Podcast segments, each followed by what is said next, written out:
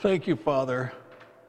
Lord, how much Iris and I love this church family, Father. Lord, thank you for the support that we give to each other. Father, we are people who need people, and we thank you for that. Lord, I realize that each one here today and those who couldn't be here, are, are, we're all struggling uniquely with issues in all of our lives. But thank you, Father, that you understand us and you care so much for each one of us. Thank you for your presence this morning. Thank you for the things that we can learn. And I feel that, Lord, every time, every time I've been a part of teaching or learning or studying or memorizing, Father, I continue to lay another brick in the foundation of my Christian life. And for each one of us, Lord, that we will continue to grow. Father, we commit this time to you this morning. I ask, Lord, that you would be pleased to use this servant of yours in Christ's name. Amen. Amen. Amen. Well, uh, thank you again to those of you who were able to be here yesterday and to uh, to help get some projects done around the church. It's just when you have seven acres of land, we just got to keep at it, or we gets behind. You know what your house. I know what my house gets like. If I let things, if I get behind, it's hard to catch up. But thank you for I just love this church, the property, uh, the people who are here, and it's just wonderful to drive in on the property and see that it's well cared for. Thank you. And I know it's a testimony to our neighbors as well. But also, when we have our work days on Saturdays, I try to share a devotion. And yesterday, I had decided to share with the large crowd that we had. Thank you, Tom and Kathy. everybody else had to leave. But um, uh, with our, the Hurricane Florence and all that's been going on and the fires in California, and, uh, you begin to wonder if, if we are in the last days. Uh, uh, I couldn't find the word hurricane in the Bible. It talks about strong winds and storms and so on. But there's just so much happening, so much happening. So I was sharing yesterday that um, I, I, have never been uh, a great fan of prophecy. For some reason, I've never really cared for that subject. I, I don't know why. I, guess I burned when I was younger, where I knew some people that knew all about prophecy. Uh, they knew where to cross the T's and dot the I's, but they lived terrible lives. And I saw the disjoint between what people knew and how they lived. And that's true of so many areas of our life as well. So I, am guessing that's one reason I've never been interested. But uh, I did a series on Sunday night back the church I served for 10 years in Northern Illinois on uh, last days uh, I think it was on the book Satan is Alive and Well on the Planet Earth. If you remember that book, I don't know. But uh, church was packed every Sunday night, standing room only, because there's so much interest in what God is going to do or is doing and when He's going to do it. Uh, I was sharing with the yesterday that you know people will travel 100 miles to go to a prophecy conference, but they won't go 10 miles to go to church, and uh, because prophecy is of such great interest to everybody. So, what does all that's going on around us? Does it have any indication of last day? Well, I think we're living in the last days, of course, but they've been saying that now for how many hundreds of years? And Franklin Graham said that the numerous hurricanes, wildfires, earthquakes, and other natural phenomenon affecting the world today should serve as a reminder that people need to be prepared for the return of Jesus Christ. That's what Franklin Graham said. Wildfires raging on the West Coast, violent hurricanes, one after another, ravaging everything on our plan, on our in their paths, with one of the worst, Irma, bearing down on Florida, and this was a year ago um, a magnitude 8.1 hurricane in southern Mexico. That was a year ago as well. And um, uh, uh, Graham goes on to say that nobody knows the day or the hour, not even God, the Son of God doesn't know exactly the day when, the, when things are going to end. But uh, he ends this article by saying that uh, he urges Christians to pray for all those affected by the disasters and said that people can find hope and comfort in Christ. He says, in the meantime, practice what they teach in the Lamaze classes. Take some deep breaths, hold the hand of the one who loves you, he said. And that's God, of course. He's charged. I don't know. What was that song we sing many things about tomorrow? I don't seem to understand. But I know who, holds the future, and I know who holds my hand. And uh, last Sunday, we talked briefly, uh, just before communion, about this doctrine of justification. Words that we use uh, so often, but I'm not sure we really understand what they mean. All right, can you hear me okay? Are we all right? Um, I was, we were singing this morning that chorus that I like righteousness, righteousness is what I long for. Uh, do we know what that means? When, you, when we say, Lord, I want righteousness, what am I asking? Right living? Is that what righteousness is? I, and then I thought about justification that we talked about last Sunday.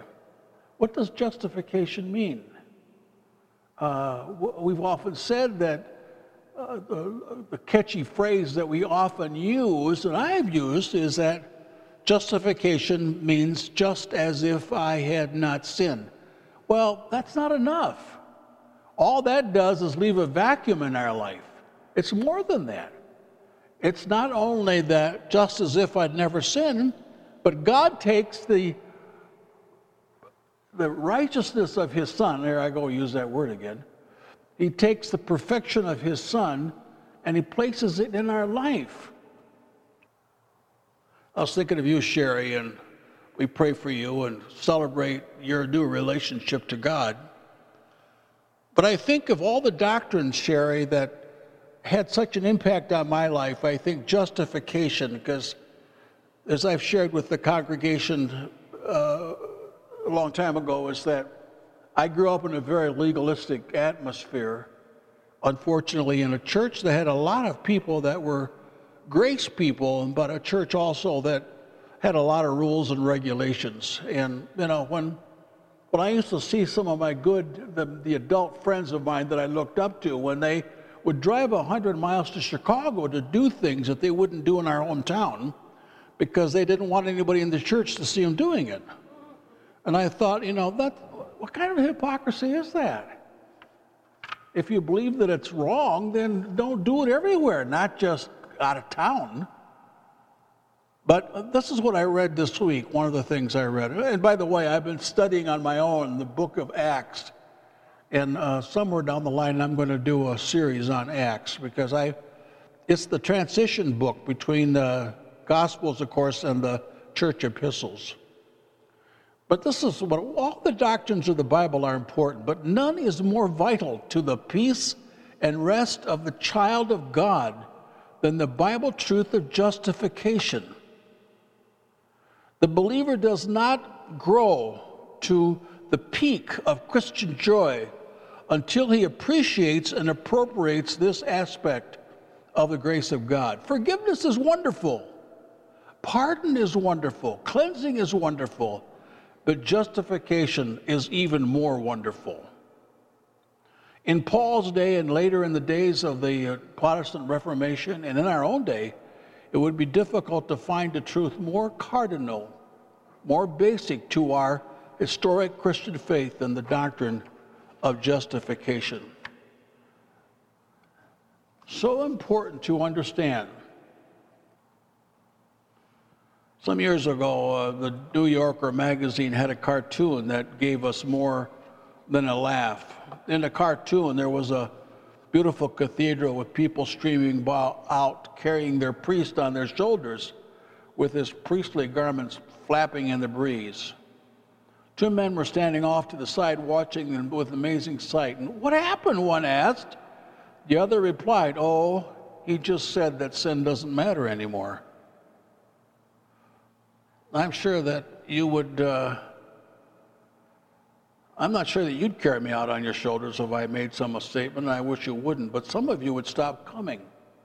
Not you, but people would stop coming if you have too much to say about the seriousness of sin. It's not a word that people like to hear about, but it's, it's a truth. It's a very important doctrine. When he was doing some research for one of his books, Chuck Colson made a search for made a, a, search for some contemporary writing on the subject of sin, and he had a hard time finding anything, anything contemporary. However, he did come across a piece in a very unlikely place. It was a piece done by Mike Wallace of 60 Minutes, and maybe you've heard this, but listen, it's a good reminder. In this piece, uh, Mike Wallace introduces the story about a Nazi Adolf Eichmann, one of the principal architects of the Holocaust. And I've always had a fascination with World War II. Uh, I watch it often on the History Channel. I watch it some specials that are on uh, Netflix and so on. But in this piece, Mike Wallace introduced a story about Adolf Eichmann uh, in the posed a, a central question at the program said, and this is what Mike Wallace said How is it possible for a man to act as Adolf Eichmann acted? Was he a monster? Was he a madman? Or perhaps something even more terrifying? Was he normal? And when you watch that history of that period and, our, and to see these people that could, that could be the architect for such horrible things to happen to fellow human beings and then go home and play catch with their children and be with their family in, in, the, in the community as if everything was a-okay and then go and do those horrible things. How do you do that? How do you do that? Perhaps something even more terrifying was he normal. And uh, Wallace presented a very startling answer to this question. It came in in an interview with a man by the name of Denor, Yahil Denor. He was a concentration camp survivor who testified against Eichmann at the Nuremberg trials. A film clip from Mr. Eichmann's 1961 trial showed Denor walking into the courtroom, stopping short, seeing Eichmann for the first time since the Nazi had sent him to Auschwitz 18 years earlier, and he began to sob. Then he fainted and he collapsed on the floor in a heap. What happened to Denor? Was he overcome by hatred or fear or horrid memories? No, it was, it's none of these. Rather, as Denor explained to Wallace, all at once he realized that Eichmann was not the godlike army officer who had sent so many to their deaths. He said, Eichmann was an ordinary man. I was afraid about myself, said Denor, the Jewish man. I saw that I'm capable of doing this. I am exactly like he. And in his piece, Wallace summed up Denor's discovery. Eichmann is in all of us. In all of us. I can't imagine doing anything like that. But, you know, there's a part of that in all of us. The Bible says, For all have sinned and come short of the glory of God. We don't just commit acts of sin, people. We are sinners. Our nature. And I've shared with you before, but when I used to teach boys and girls every single week, and um, I would tell them about God and the fact that He knew everything about us. And He was always with us. He was right here, and He was here everywhere. So we're all sinners, not just that we do sinful things, but we are by nature.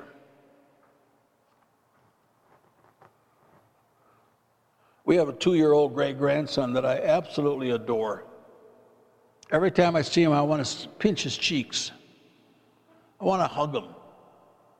And when he comes into the house, he just comes running in the house. He's laughing and singing and brings so much joy. He's like somebody opened the shade and let some sunshine come into the house, in the room. And I look at him and I think to myself, he's born with a sinful nature. Little Charlie, as sweet as he is, he can be naughty. Grandkids are never naughty, you know that, don't you? But he can be naughty. And he can be defiant. And he can say no. And so we're, we don't only do things that are wrong, we are born with a want to to do things that are wrong. And if you leave children to their own devices, they will do wrong things. We, I don't know if you are old enough to remember that uh, it became very popular on high school campuses to have open campus. Come when you needed to, get a class, come, go when you wanted to, and it was just kind of free come and go. And the whole philosophy was is that we basically want to do what's right, and we want to learn, and high school students will study. No. you and I are old enough to remember those days. You don't. We don't. We choose. We don't choose what's right. We choose so often what's wrong. But I'm glad, folks, that the moment you and I, and I was thinking of you, Sherry, especially being the newest one, the one in this church who's the newest in your faith, newfound faith, is that um, the decision has already been made in the courts of heaven. Uh, we have been justified. The moment, the moment you and I come to faith in Christ, we are justified. We're not being justified, we are declared justified.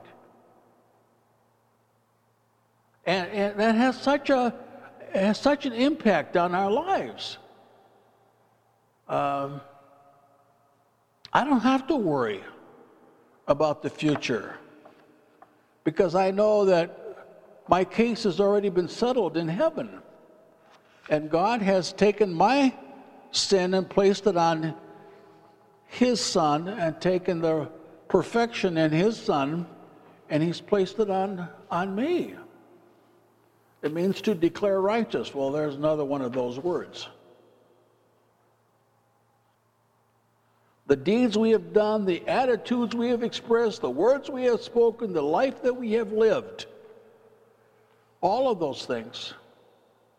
To be justified means that your case, my case, has been decided. And our record in heaven has been changed. What a wonderful sense of peace that gives. I, I, have, I don't worry about it. I am not I don't worry about my future in my relationship to God. It's been taken care of. Sherry, the moment you came to faith in Christ, God said, Sherry, you are justified. And our record in heaven has been changed. Our case has been decided. In our recent uh, Cumberland magazine, there was an article in there about justification, and I read it, and um, I love our denomination so very much, but I was disappointed because the article really never said what does it mean to be justified. We read in Psalm 32, and quoted by Paul in Romans Blessed is the man whose sin the Lord will never count against him. Never. I can live with confidence and I can look at my record in heaven and to know that He is well pleased. Oh, I disappoint Him. Yes, I do. And there are times when He needs to spank me, and He does. But as far as the file is concerned in heaven, if you look at my file folder, it says justified. Big print, justified. How wonderful it is to know that. Before I fully understood that, and I don't know why it took so long, but I, I think because of my background, I guess. Surely knowing that I've been justified does not cause me to re- does not cause me to relax in the moral conduct of my life, but rather it gives me encouragement to seek to become all that God wants me to be, to live free from sin and full of personal, practical righteousness.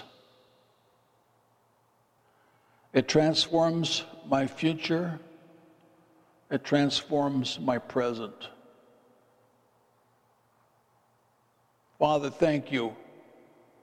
Thank you for the justification that we have received. Lord,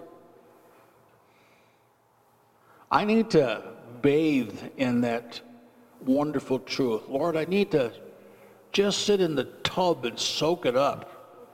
Lord, I just need to to let it rain on me, to stand out there and get soaked. Lord, to somehow understand how that, that great truth can permeate all of my life, my present and how I live today, Lord. Father, to have confidence in the future. Lord, we thank you for that. Thank you for what you've done and are doing in each of our lives. In Christ's name we pray. Amen.